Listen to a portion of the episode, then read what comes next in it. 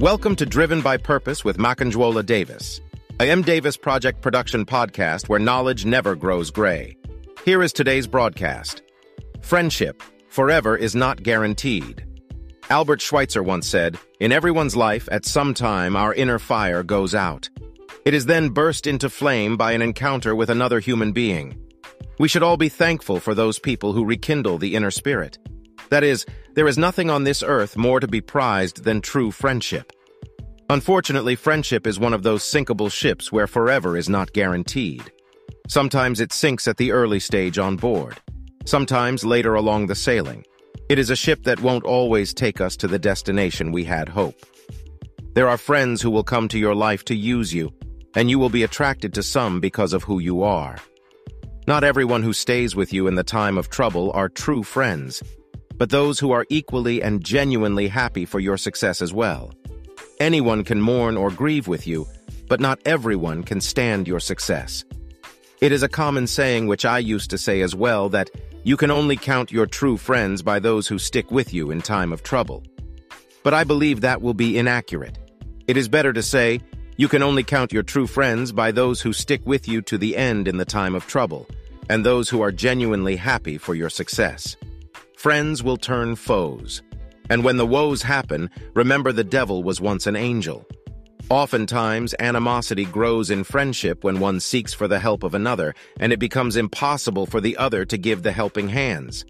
Judgment is based on what they see, not your responsibilities that they can't see. Let me be sincere with you in case you're a people's pleaser. You can't be open to all assistance.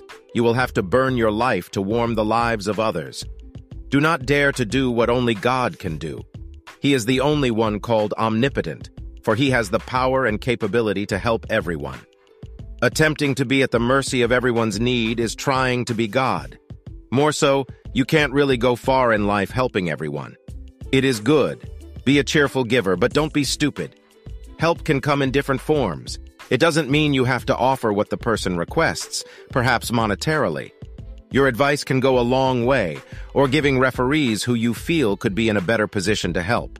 For many years in my life, I never knew how to say no when people sought for my helping hand.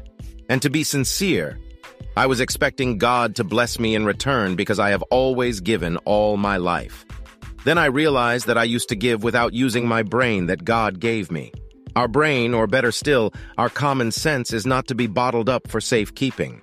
They were given to us by God, and we are meant to use them.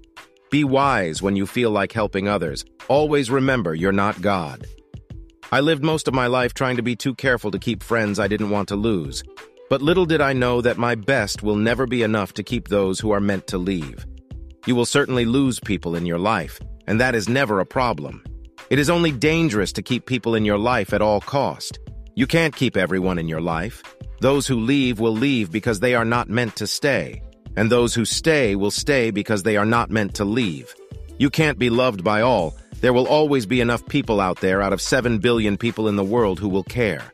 Always remember that all friends can grieve with you, but not all friends can be happy about your success.